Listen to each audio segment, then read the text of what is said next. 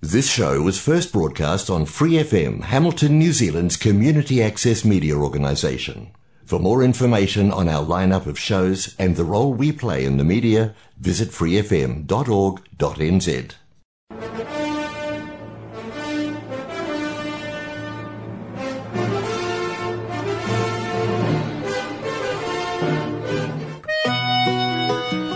It's time now for Gospel and Scripture with Brother Len on Golden Guide. As the world looks upon me, as I struggle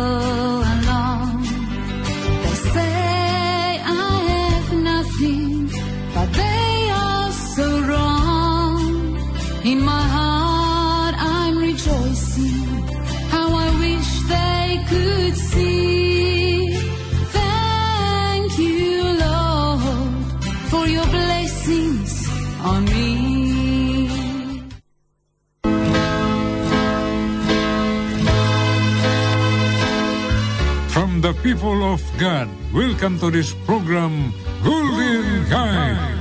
The scripture says, There is a way which seem right unto a man, but the end thereof are the ways of death or destruction. From Proverbs chapter 14, verse 12. So therefore, we need the Golden Guide. Mga kaibigan at mga kapatid, magandang umaga sa inyong lahat at salamat sa Panginoong Diyos. Mabuti siya sa atin at dapat lang bigyan siyang panahon, araw ng linggo ngayon, magpunta tayo sa sambahan. Pakinggan natin ang mga salita ng Diyos na ah, ibigay sa kaniyang mga lingkod, sa mga lahat ng mga ngaral na binigyan ng ah, tungkulin sa Panginoong Diyos na magbigay sa atin ng mensahe. At sa umagang ito mga kaibigan, salamat sa Panginoong Diyos sa kanyang kabutihan. At bago tayo magpatuloy, magandang magdasal tayo mga kaibigan. Panginoong Diyos, salamat sa umagang ito, salamat sa, kayo, sa iyong kabutihan, salamat na ikaw palaging nag-iingat sa aming mahal, sa aming buhay at sa aming mga mahal sa buhay doon sa Pilipinas. At kahit sa aman sa sulok ng mundo, doon meron kami mga mahal sa buhay.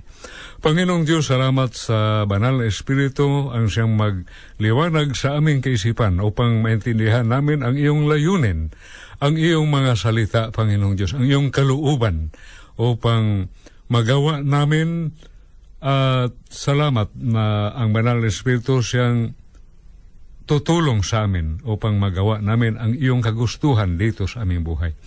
Panginoong Diyos, wala kaming magagawa kung wala ang iyong tulong. Ito ang aming dalangin, Ama, sa pangalan ng iyong bugtong na anak naming tagapagligtas, aming Panginoong Heso Kristo. Amen.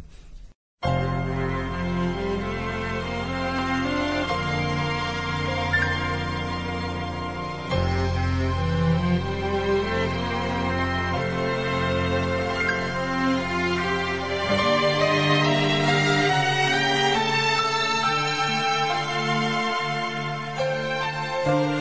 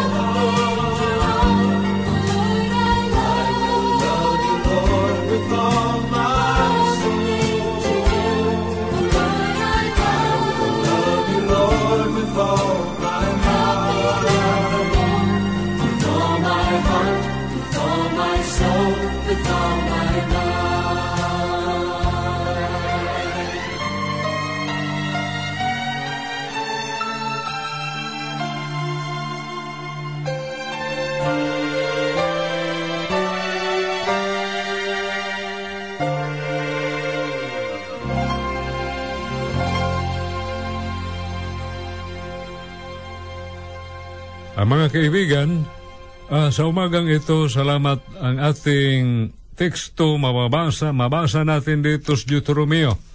No? Basahin natin sa kabanatang sa anim at sa talatang lima hanggang siyam. Maganda to kaibigan. Babasahin na natin, no? Sa English muna, no? Uh, if there are some uh, English speaking or English people if they would like to listen this program so there will be a portion of this program that they could understand what I'm saying here on this program. So surely and you can expect that purely message from the Lord. And I read from the Bible or the Holy Scripture so let me to read this uh, book from the uh, from Deuteronomio, from the book of Deuteronomy, chapter six, verse five up to nine. Uh, babasahin natin. And you shall love the Lord your God with all your heart, and with all your soul, and with all your might. And these words which I command you this day shall be in your heart, and thou shalt teach them diligently unto your children, and shall talk of them when you sit in your house, and when you walk by the way, and when you lie down, and when you rise up. And you shall bind them for a sign upon your hand, and they shall be as frontlets between your eyes. And thou shall, and you shall write them upon the posts of your house and on your gates. So thanks be to God, these uh, verses that we have read from the book of Deuteronomio. So mga kaibigan at mga kapatid, maganda magdasal tayo sa ating mensahe. Panginoong Diyos, salamat sa uh, umagang ito. Salamat sa aking mga kaibigan at mga kapatid sa, la, sa iyong tauhan sa buong mundo. Salamat ikaw magpapala sa kanila. Panginoong Diyos, wala kaming magagawa. Ag salamat, uh, salamat sa Espiritu na magbigay sa amin ng karunungan upang uh, maintindihan namin ang iyong salita. Panginoong Diyos, wala kaming magagawa kung wala ang iyong tulong. Kailangan namin ang iyong tulong sa aming buhay. Ama, ito ang aking dalangin, aming dalangin sa pangalan na iyong bugtong nanak naming tagapagligtas, aming Panginoong Heso Kristo. Amen. Uh, salamat sa Panginoong Diyos, mga kaibigan at mga kapatid sa nabasa natin ang ganda ng mensahe. No? Maganda. Uh, ang ating tema, no? The theme that we have this morning, love, love the Lord your God. O ibigin ang iyong Panginoong Diyos sa Tagalog pa. Nabasahin na naman natin sa Tagalog, no? At iyong iibigin ang Panginoong mong Diyos na iyong buong puso at ng iyong buong kaluluwa at ng iyong buong lakas at ang mga salitang ito na aking inuutos sa iyo sa araw na ito ay sa sa iyong puso. At iyong ituturo ang buong sikap sa iyong mga anak. At iyong sasalitain tungkol sa kanila ang pagka ikaw ay nakaupo sa iyong bahay at pagka ikaw ay lumakad sa daan at pagka ikaw ay naghihiga at pagka ikaw ay bumabangon at iyong itali na pinakatanda sa iyong kamay ang mga ma- magigiging pinakatali sa iyong noo. at iyong isusulat sa itaas ng pintuan ah, sa ng iyong bahay at sa iyong mga pintuan daan. Nasalamat sa Panginoong Diyos, no? I-focus natin dito, sabi, love your God o love the Lord your God. Yan ang ating tema mga kaibigan.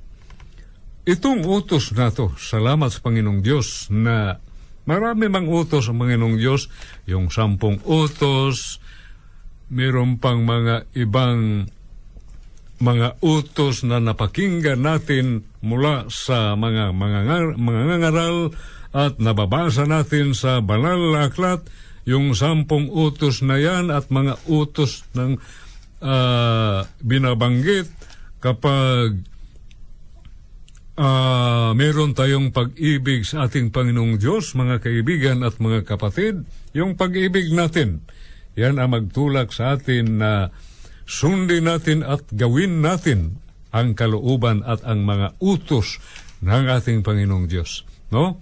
Ating tema, Love the Lord your God. Pangit ba? Mali ba?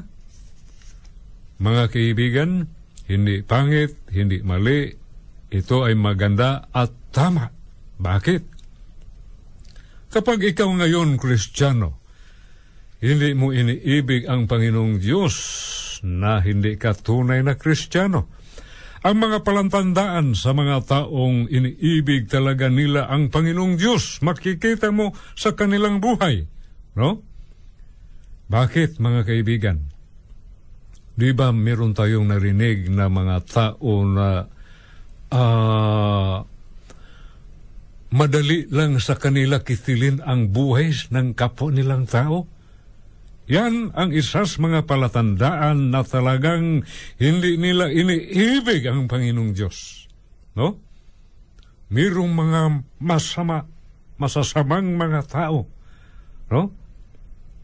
Ito, sabi sinu, eh, ah, sa lingkod ng Diyos, si Moses, isa sa mga lingkod ng Diyos na nakasulat ng mga aklat, no? Lima, lima yung mga aklat niyang nasusulat, mga kaibigan. At doon natin mababasa ang sampung utos sa Iksud, sa Iksudo, o Exodus chapter 20, yung sinabi ko, yung mga utos na yan kapag iniibig mo ang Panginoong Diyos, madali lang sa iyong sundin. No? Pero kapag wala kang hindi mo iniibig ang Panginoong Diyos, na, na, makikita sa iyong buhay, wala kang ginawa. Hindi mo ginawa ang kalooban ng Diyos, hindi mo ginawa ang utos ng Panginoong Diyos. Na ito mga kaibigan, ito, mayroong sinabi si Moses, no? Na magandang ah magandang malaman natin to, no? Kasi itong pag-ibig, mga kaibigan, madali lang to sasabihin, no? Katulad ng mga lalaki, magaling mag mangbulas mga babae, ang iba na biktima na lang, no? Bakit? Madali lang to sabihin pero mahirap gawin. No?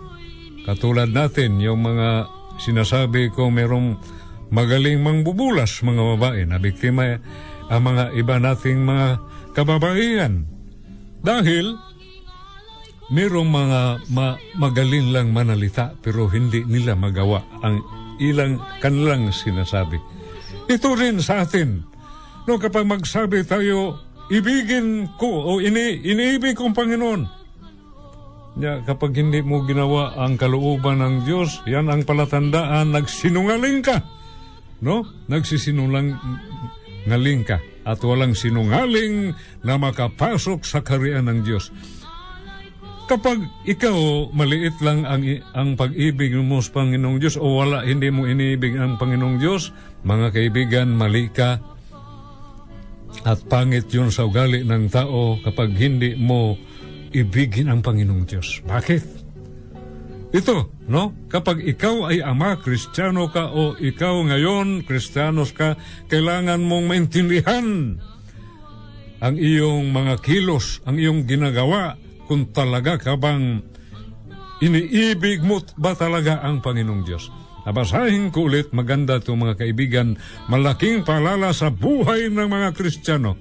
Pagkataon mo na, kapag tinawag ka ngayong Kristiyano, pakinggan mo ang salita ng Diyos upang may, ma, malaman mo ang katotohanan na hindi lang sa salita na iniibig nating Panginoong Diyos, kailangan pati ang gawa Iyan ang malaking ebidensya katunayan na ikaw ay talagang iniibig mo ang Panginoong Diyos. Mahirap ba ibigin ang Diyos? Sino ba kita na hindi natin ibigin ang Panginoong Diyos? Tao lang tayo mga kaibigan mula sa likabok. Nilikha ng Panginoong Diyos at dapat yung lumikha sa atin, pagbigyan natin o kailangan natin iibigin Nababasahin natin mga kaibigan. At iyong ibigin ang Panginoong mong Diyos ng iyong buong puso at ng iyong buong kaluluwa at ng iyong buong lakas. Ito, mga kaibigan, mayroong uh, matinding paalala. No, ibigin natin ang Panginoong Diyos ng buong puso, buong puso, no? Buo, buong puso, mga kaibigan. Meron man tayong pag-ibig sa ating asawa, sa mga anak, sa ating mga magulang, sa ating mga mahal sa buhay, mga kaibigan. Mahalin natin sila o ibigin natin sila. Pero itong in, uh, pag-ibig na binanggit dito, tungkol to sa Diyos. No, iniibig man natin ating mga mahal sa buhay, pero sa buong puso, ibigin natin ang Panginoong Diyos. Kung sila ang hadlang sa ating paglilingkod sa Panginoong Diyos, kapag hindi buo ang iyong pag-ibig sa buong puso, sa buong mong kaluluwa at buong mong lakas na hindi ka magkalingkod ng uh, tudo sa ating Panginoong Diyos. Bakit? Hindi mo iniibig ng buong puso na iyong buong puso ang buong kaluluwa at buong lakas. Kailangan ibigin natin, no? Ang Panginoong Diyos. Pagsikapin natin. Mayroon pang sinabi dito mga kaibigan, na at ang mga salitang ito na aking inuutos sa iyo sa araw na ito ay nasa iyong puso. No, sa, ka, sa talatang 6, mga kaibigan, sa talatang uh, pito, at iyong ituturo ang buong sikap na iyong mga anak at iyong sasalitain tungkol sa kanila pagka ikaw ay nakaupo sa iyong bahay o pagka ikaw ay lumakad sa daan at pagka ikaw ay nahihinga at pagka ikaw ay bumabangon. Na? Biro mo, lahat ng kilos mo, kailangan isami mo doon sa iyong mga anak ang utos ng Panginoong Diyos. Pero kapag wala kang pag-ibig ng Panginoong Diyos, hindi mo iniibig talaga, nakalimutan mo itong mga utos ng Panginoong Diyos. No, hindi ka makaturo sa iyong mga anak dahil ikaw ay kailangan pang turuan sa dapat mong gawin sa iyong, tung, iyong, iyong tungkulin bilang ama, bilang Kristiyano, birong minum, merong panampalataya sa Panginoong Diyos. Na kailangan turuan mo muna ang iyong sarili Pagkatapos, magsikap ka, no? Huwag kang magtamad ng ituro sa iyong mga anak o sa ating mga anak. Ito ang utos ng Panginoong Diyos at sinulat kay sa lingkod ng Panginoong Diyos kay Moses, ibigin mo ang Panginoong Diyos. Ito ang dahilan mga kaibigan na maraming mga masasabang tao bakit ang kanilang mga ama na hindi naturuan ng mabuti sa salita ng Diyos. Yun ang dahilan na mayroong mga anak na suwail o sumuway sa utos at kalooban ng Diyos kasi hindi nila alam, kasi walang ama nagtuturo o nagsikap nagtuturo sa kanila. At dapat nating ituro sa ating mga, mga anak, mga kaibigan, na ibigin natin ang Panginoong Diyos sa buong nating kaluluwa. No? Sa buong nating puso at sa buong nating lakas. No, mga kaibigan, saut sa walo. At iyong itatali sa pinakatanda sa iyong kamay ang mga pagiging pinakatali sa iyong noo. At iyong isusulat sa itaas ng pintuan ng iyong bahay at sa iyong mga pintuan daan. Na kapag mayroon tayong mga bersikulo, mga sitas ng Biblia, pwedeng isulat natin upang kapag mayroon tayong bisita, mababasa nila ang mga salita ng Diyos. Maganda yan, mga kaibigan. Mga kaibigan, itong turo na to kailangan nating ihasik sa buong mundo, no? Ang magandang balita, ang magandang utos ng Panginoong Diyos kapag meron talaga tayong pag-ibig sa Panginoong Diyos sa buong nating lakas, kaluluwa, at buong puso, mga kaibigan, hindi natin magawa ang masasama. Bakit merong hard killer? Mga cool girl, mga dis deceiver, mga asawang lalaking nagtataksil sa kanilang mga asawa o mga asawang babae nagtataksil din sa kanilang mga asawang lalaki. Bakit? Bakit mga kaibigan nagawa nila ang mga masasamang gawain? Dahil hindi nila talagang iniibig ang Panginoong Diyos. Kapag maliit pa ang iyong pag-ibig o wala kang pag-ibig, kaibigan at kapatid kong Kristiyano. Ngayon na ang panahon, ibigin mo na ang Panginoong Diyos. Yan ang susi ng ating tagumpay sa buhay kapag iniibig natin ang Panginoong Diyos. Mga kaibigan sa ating pamilya, wala nang gulo. Bakit? Ikaw ay iniibig mo na ang Panginoong Diyos, iniibig mo na ang iyong asawa, ang iyong mga anak, ang iyong asawa, iniibig mo, sabihan mo na din sa banal na aklat sa utos ng Panginoong Diyos na ang asawa mahalin at respetuhin, ang mga anak mahalin, turuan sa mga utos ng Panginoong Diyos. Yan mga kaibigan. No? Na ito, sa banal na aklat, meron tayong mababasa, no? Sa buhay ni Sakio, dati ay isa siyang mandaraya, no? Gusto niya mala- maraming pira, no? Si Maria Magdalena, o si, si San Pablo, dati isang mangungusig, o iniusig niya ang mga tauhan ng Diyos sa, sa pagkataon na napakinggan nila ang mga salita ng Diyos. Si Sakio, si Maria Magdalena, sa buong puso nila, iniibig nila ang Panginoong Diyos at nakikita, nakita ang kanilang pagbabago dahil yan ang palatandaan sa mga taong naniwala sa Panginoong Diyos at umiibig sa Panginoong Diyos. Ikaw ngayon, kapag nanatili ka pang masama, hindi pa huli ang lahat, kaibigan Meron tayong narinig na mga mga masasamang tao dati sa pagkataon na pakinggan nila ang salita ng Diyos sa mga mga ngaral o napakinggan nila ang salita sa Panginoong Diyos at nababasa nila, nagbabago sila. No? Mga kaibigan, ito ang dapat nating gawin. Sundin natin at ibigin natin ang Panginoong Diyos. Meron akong dagdag na bersikulo, mga kaibigan, asitas dito sa aklat kay uh, Apostol Juan sa kabanatang labin apat sa talatang labin lima. Meron ditong sinabi mga kaibigan. At kung iniibig mong Panginoon Diyos, sabi dito, If you love me, keep my commandments. Kung, uh, kung ako yung iniibig at tutuparin ni, ninyo ang aking mga utos. Ito ang sinasabi ng Panginoong Hesus kapag iniibig mo siya. No? Sundin mo at gawin mo ang kaniyang lahat ng mga utos.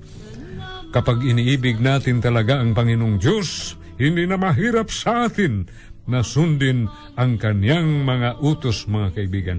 At dito pa sa aklat kay San Juan, uh, unang, uh, unang sulat kay Apostol Juan, sa iya sa kanyang epistola mga kaibigan, kabanatang 2 sa talatang 3 at uh, talon dito sa 5 sa kabanatang 4 at uh, talatang 8 at sa katalatang 5 sa uh, kabanatang 5 at uh, uh, talatang 3 mga kaibigan ito, mga sinasabi ng Panginoong Diyos, ng Diyos ay pag-ibig at dapat tayong mag-ibigan.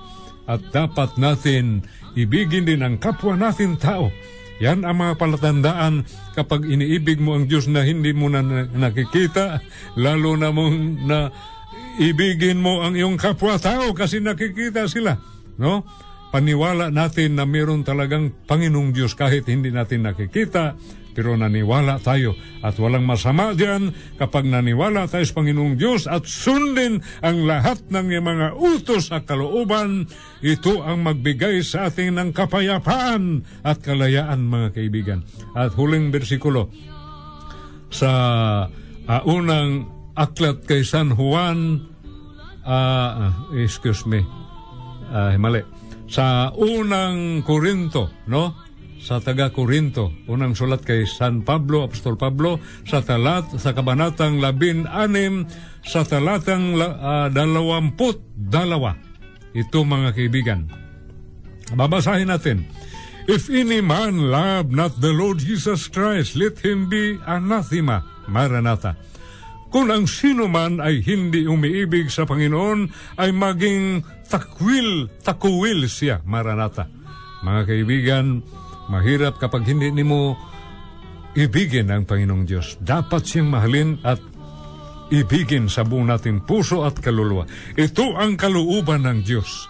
Ito ang kagustuhan ng Diyos na ibigin natin siya kapag makita na natin o talagang iniibig na natin ang ating Panginoong Diyos, makikita sa ating buhay, maging mabuti at mabait tayong Kristiyano kasi iniibig natin ang Panginoong Diyos sa buong nating puso, kaluluwa at uh, lakas. Yan mga kaibigan at salamat na uh, nagpinagpala tayo at nabilis kayo sa ating mensahe sa umagang ito. Mga kaibigan, magdasal tayo sa ating uh, pagtatapos sa ating mensahe mga kaibigan. Panginoong Diyos, salamat sa iyong kabutihan, salamat sa banal na Espiritu ang siyang magpalala sa aking mga kaibigan at mga kapatid sa mensahe na napakinggan natin uh, namin sa umagang ito. Panginoong Diyos, wala kaming magagawa kung wala ang iyong tulong. Ito aming dalangin, Ama, sa pangalan na iyong bugtong nanak, naming tagapagligtas, aming Panginoong Heso Kristo. O dito nagtatapos ang ating palatuntunan, mga kaibigan at kapatid, naway, naway pagpalain tayo sa ating Panginoong Diyos. Amen.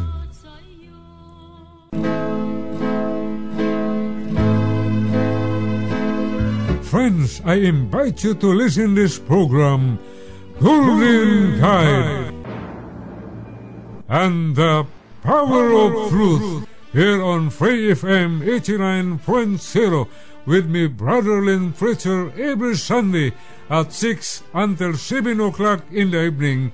And thanks for your listening.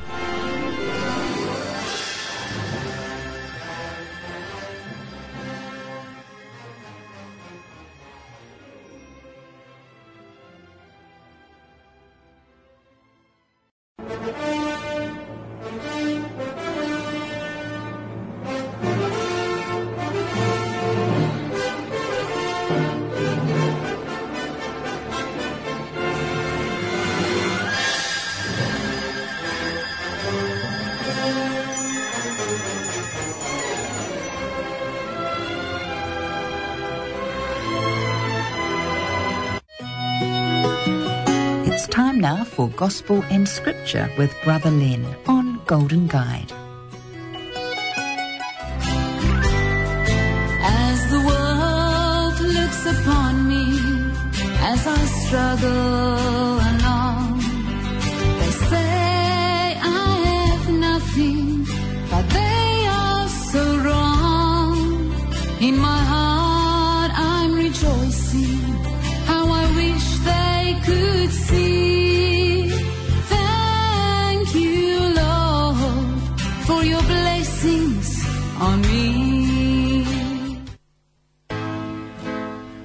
the people of God, welcome to this program, Golden Guide. The scripture says, There is a way which seems right unto a man, but the end thereof are the ways of death or destruction. from Proverbs chapter 14, verse 12. So therefore, we need the Golden Guide.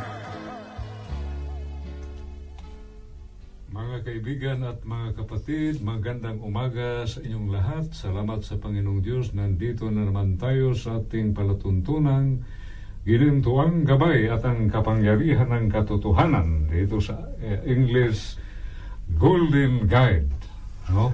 Ah, salamat sa Panginoong Diyos ah, sa umagang ito. Maganda ang ating panahon.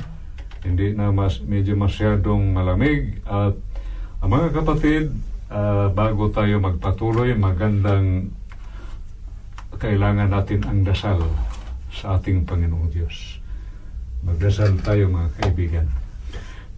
Panginoong Diyos, salamat sa umagang ito. Salamat sa pagpapala mo sa aming lahat, mga Pilipino dito sa New Zealand at sa aming mga mahal sa buhay doon sa Pilipinas at sa ibang bansa uh, nandoon din ang aming mga mahal sa buhay. Panginoong Diyos, sa umagang ito, salamat sa banal na Espiritu ang siyang magliwanag sa aming kaisipan upang maintindihan namin ang iyong salita na aming babasahin mula sa banal na aklat na tinawag namin Biblia. Panginoong Diyos, salamat na mayroong mga kaibigan at mga kapatid na kikinig ngayon, nakatune in dito sa Plains FM 96.9 sa kanilang mga cellphones o radyo man, Panginoong Diyos. Salamat, pagpalain mo kami at mag-bless ka sa mga awit o sa mga salita mo na aming babasahin sa banal na aklat. Panginoong Diyos, wala kaming magagawa kung wala ang iyong tulong. Ama, ito aming dalangin sa pangalan na iyong bugtong nanak na aming tagapagligtas, aming Panginoong Heso Kristo. Amen. Ah, sorry, may nalayo pala tong microphone mga kaibigan. Dito medyo hindi ko napansin.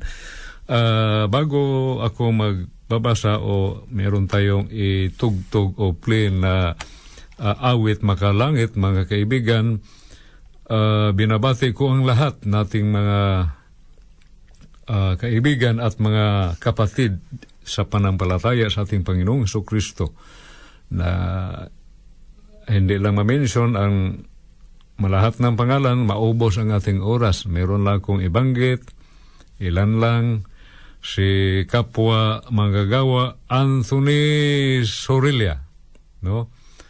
At uh, Brother Emerson Reyes, uh, Sister Rosilene Arabis at lahat Binabati ko kayong lahat mga kaibigan at salamat sa Panginoong Diyos. At bago tayo magpatuloy, pakinggan muna natin itong magandang awit tungkol sa kaharian ng Panginoong Diyos. Ang title nito, nakalimutan ko lang ang singer nito, Russian. Ang singer niya, pinotol ko lang yung uh, Russian version pero meron sin Tagalog. Maganda rin pakinggan mga kaibigan. Uh, pakinggan natin ang title Langit na Tahanan. Ito mga kaibigan.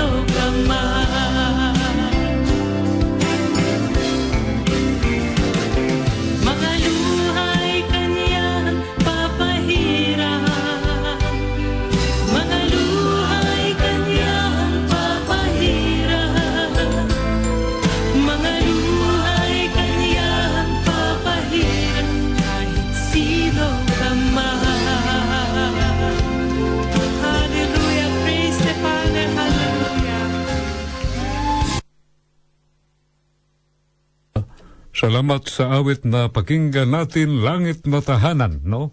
Mayroong mga luhap papahiran ng ating o punasan ng ating Panginoong Diyos na hindi uh, kahit doon na sa kariyan ng Diyos, medyo malungkot ka, ka malulungkot ka kasi kahit doon ka, naliligtas ka at maaring uh, makatira ka sa kariyan ng Diyos pero kapag hindi mo may kasama ang iyong mga mahal sa buhay dahil hindi sila nakikinig sa magandang balita at hindi sumunod, hindi ginawa ang kalooban ng Diyos sa kanilang buhay na hindi sila maaring makapasok sa kaharian ng Diyos. Uh, katulad din dito sa New Zealand, kapag naghingi ang agency, ang imong employer, ito ang dokumento. Apat, at hindi mo binigay, wala kang pagsikap, pagsisikap, na ma-meet ang lahat ng requirements na hindi ka makapasok dito. Itong nakapasok dito, na-meet ang lahat ng requirements sa agency, sa immigration dito sa New Zealand, at sa employer, no? na nandito na tayo. At sana mayroon ka pang pangarap na hindi lang dito ang puntahan natin, kung hindi doon din sa kariyan ng Diyos. Na huwag kang matakot, tayong lahat ay mayroong katapusan. At bago tayo babawian ng buhay sa hiniram nating buhay sa Panginoong Diyos, magandang gawin natin ang kalooban ng Diyos upang karapat dapat tayo No? Tapos dito sa mundo, makapasok tayo sa kaharian ng ating Panginoong Diyos. At mga kaibigan, hindi tayo magtagal. Uh, babasahin natin dito sa hmm, uh, sa aklat kay Apostol Lucas, no? Si Santo Lucas sa kabanatang sampo sa talatang labin pito hanggang labin dalawa. Labin dalawa. Eh na, hindi, dalawampo. Uh, kabanatang sampo sa talatang labin pito hanggang dalawampo. O, ating basahin mga kaibigan. Ritsunlas Tagalog, no?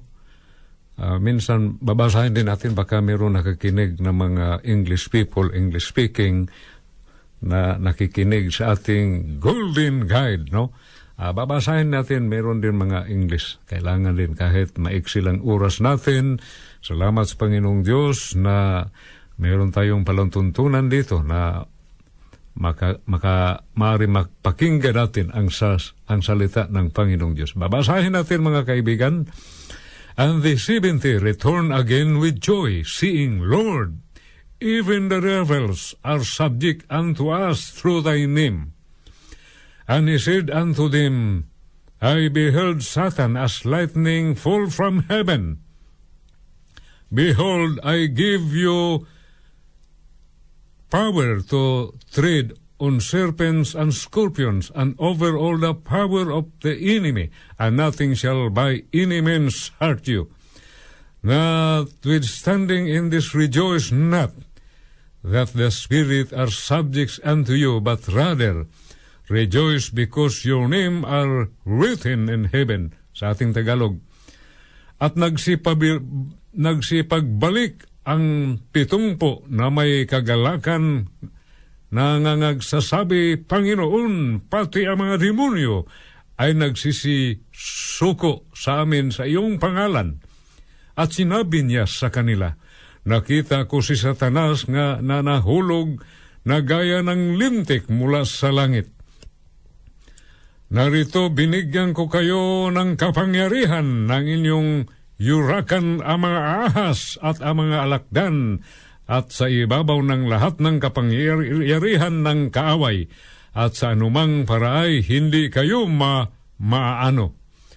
Gayon may huwag ninyong ikagalak ito na mga espiritu ay nagsisisuko sa inyo, kundi inyong igalak na nangasusulat ang inyong mga pangalan sa langit.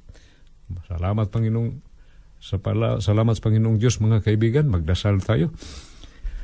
Panginoong Diyos, salamat sa iyong salita. Salamat na Meron kang sinabi nga kapag ang taong nagagalak kung ano man ang tagumpay niya sa buhay, katulad itong mga taong ito, isabi mo sa kanila sa amin ang igalak niyo nga ang inyong pangalan nakasulat doon sa karian ng langit o sa aklat ng buhay. Panginoong Diyos, salamat sa Espiritu na magbigay sa amin ng liwanag o ah, patnubay o gabay na maintindihan namin ang iyong layunin at ang iyong mga kalooban at ang iyong salita. Panginoong Diyos, wala kaming magagawa kung wala ang iyong tulong. Ito aming dalangin sa pangalan na iyong bugtong na anak nga aming tagapagligtas, aming Panginoong Heso Kristo. Amen. Ah, mga kaibigan at mga kapatid, nabasa natin na nagagalak ang pitumpo, no? Nga sabi nila na ah, nang, nangagsasabi, Panginoon, pati ang mga demonyo ay nagsisuko sa amin sa inyong pangalan. Nabiro mo mga kaibigan na ang mga demonyo nag nagsisuko sa dahil sa pangalan ng Panginoong Diyos na ginamit nila, no? At sinabi niya sa kanila, nakita ko si Satanas na nahuhulog na gaya ng lintik mula sa langit. Niya, narito, binigyan ko kayo ng kapa, ako kayo ng kapahamalaan ng na inyong yurakan ang mga ahas at ang mga alakdan at sa iwawa ng lahat ng kapangyarihan ng kaaway at sa anumang paraay hindi kayo maaaano. Gayon may huwag ninyong igalak, ito na ang Espiritu ay nagsisisuko sa inyo, kundi inyong igagalak nga nangasulat ang inyong mga pangalan sa langit. Mga kaibigan, no, na, na hindi man masama na magagalak tayo, pero meron din na dapat natin ikagalak, no? Katulad itong mga pitumpo. Nagalak, nagagalak, nagalak sila na sinabi nila nga nagsisuko ang mga demonyo, no? Ginamit nila ang pangalan ng Panginoong Diyos. At merong sinabi ang Panginoong Diyos kung kahit anong tagumpay mo sa buhay, nagagalak ka, nandito ka sa New Zealand, marami ka ng pera, no? na mabibili mo na ang lahat ng mga bagay na gusto mo nga mabili, pagkain na gusto mong kainin, no? O mga bagay na gusto mong gawin dahil magamit mo ang iyong pira. Nagagala ka, nandito na ang mga mahal mo sa buhay, no? Ang iba, dinala nila ang pamilya dito sa uh, New Zealand. Nagagalak. Ah, hindi yan mali. No? Pero merong sinabi ang Panginoong Diyos, kapag nagagalak ka man, merong pang isang bagay na kailangan mong matutuwa ka, kaibigan at mga kapatid. Mga kaibigan, ah, balikan ko sandali. Bago tayo nagpunta dito sa New Zealand, mayroong mga requirements, kahit ano na lang, mga mahirap at salamat na meet at nandito na tayo, ang iba. Ang iba na hindi na meet, hindi sila qualified, nawala sila dito. No? Mga kaibigan, ang kaharian ng Diyos ay pinakamagandang lugar. No? Pinakamagandang lugar na dapat nating pangarapin nga mapuntahan din natin. Bago tayo nagpunta dito sa New Zealand, nang, nangarap tayo nga makapunta dito. At salamat sa Panginoon Diyos, binigay at nandito na tayo sa New Zealand. At mga kaibigan, maraming mga taong nangarap magpuntas Amerika, magpuntas Canada, magpuntas Australia, magpuntas Switzerland at iba pang mga magagandang bansa na pinangarap sa mga tao pero kapag walang pangarap nga makapasok sa karian ng Diyos, na malaking problema sa huling araw, mga kaibigan at mga kapatid. Hindi masama nga mangarap tayo magpunta sa uh, ibang bansa, pero ang mahirap din kapag ikaw wala ka ng pangarap na sa huling araw, meron man tayong katapusan nga makapasok tayo sa karian ng Diyos, no? Mga kaibigan at mga kapatid, i-balance natin, no? Kung paano tayo nagsisikap, magpipilit na makapunta sa iba't ibang bansa, sana din yun ang gawin natin, mga kaibigan at mga kapatid. Na yung sinabi ko na hindi man masama hindi masama na mangarap tayo magpunta sa iba't ibang bansa. Ang mahirap lang kapag wala kang, wala sa isip mo na tayong lahat merong hangganan. No? Meron tayong hangganan na dapat nating malaman na temporaryo lang tayo dito sa mundong ibabaw. No? Sa kaharian ng Diyos, mayroong requirements din. Kung babasahin natin, no, ibigay ko na lang ang kabanata at talata sa aklat kay Juan, ang Panginoong Hesus nagsabi sa kabanatang 3 sa talatang 3 hanggang 5, walang makapasok sa kaharian ng Diyos kung hindi sila isinilang muli. No? Kailangan isinilang tayo muli sa mula sa ating kasamaan, magbabago tayo. No, isinilang tayo muli na maging anak tayo ng ating Panginoong Diyos. Mga kaibigan,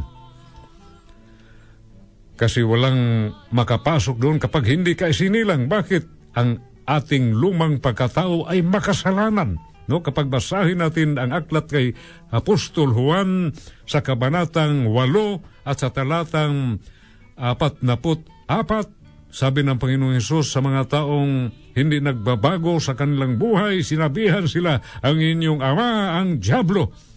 Nagalit ang mga tao na pakinggan narinig nila, o hindi man Diablo ang aming ama.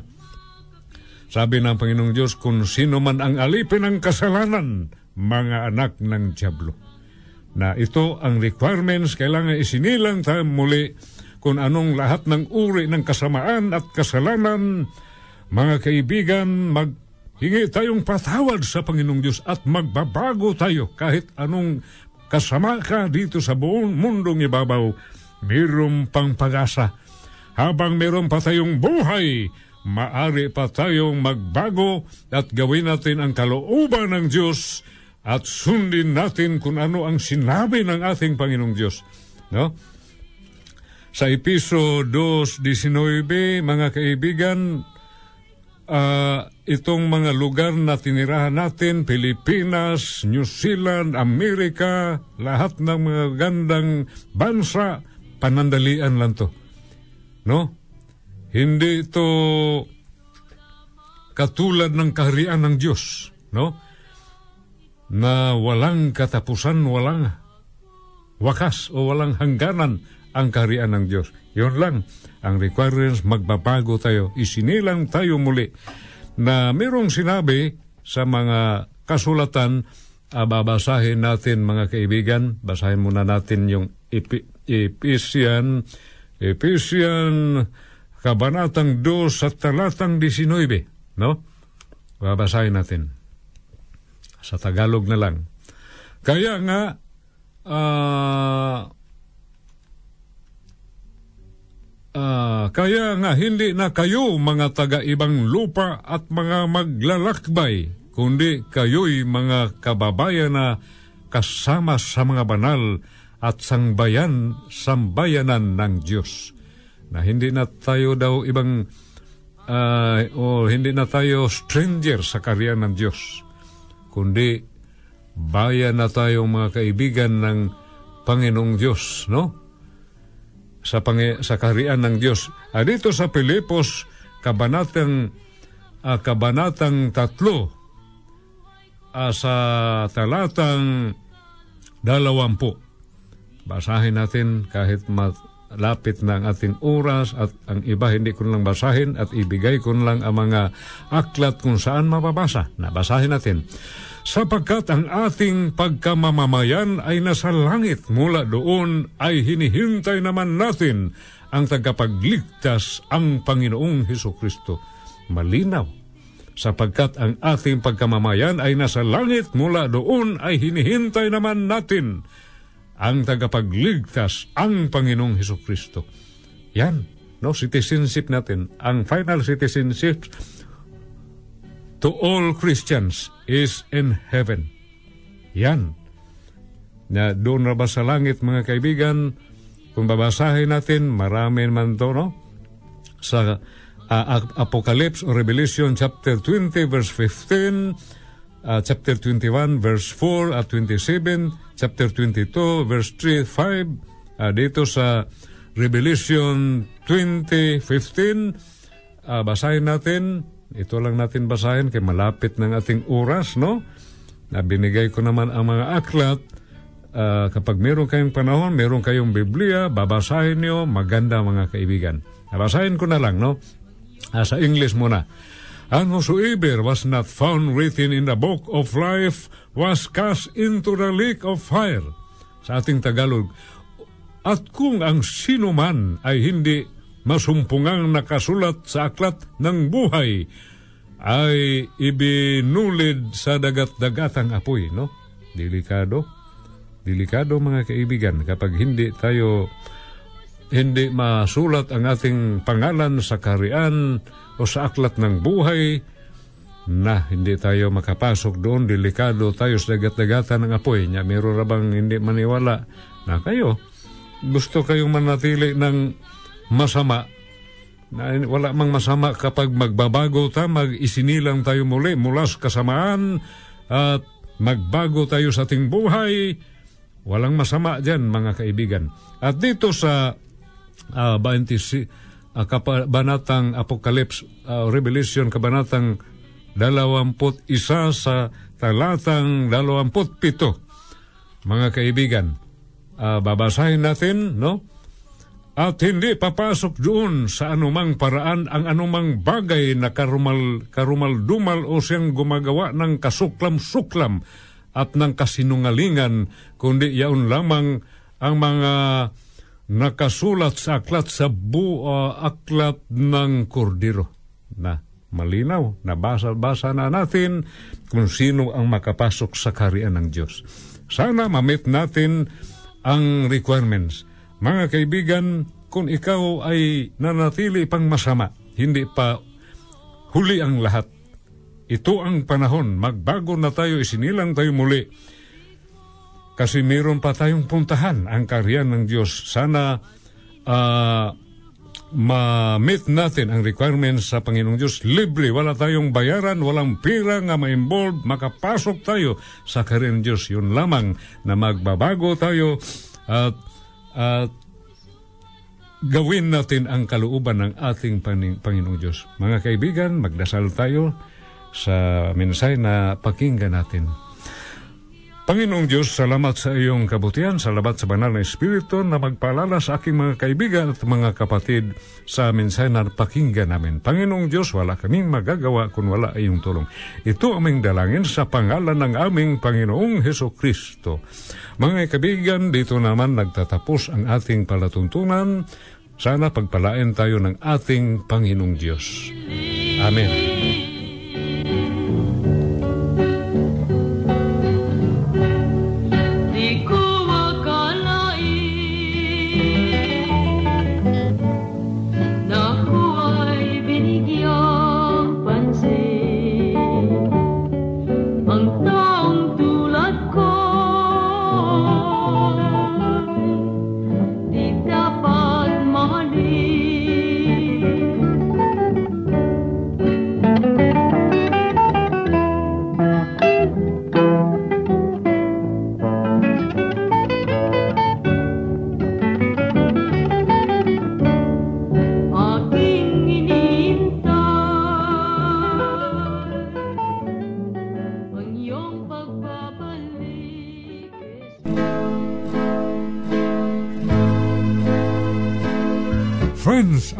Invite you to listen this program, Golden Guide, and the Power of Truth, here on Free FM 89.0 with me, Brother Lynn Preacher, every Sunday at 6 until 7 o'clock in the evening. And thanks for your listening. For more episodes, use the accessmedia.nz app for iOS and Android devices, or subscribe to this podcast via Spotify, iHeartRadio, or Apple Podcasts. This Free FM podcast was brought to you with support from New Zealand On Air.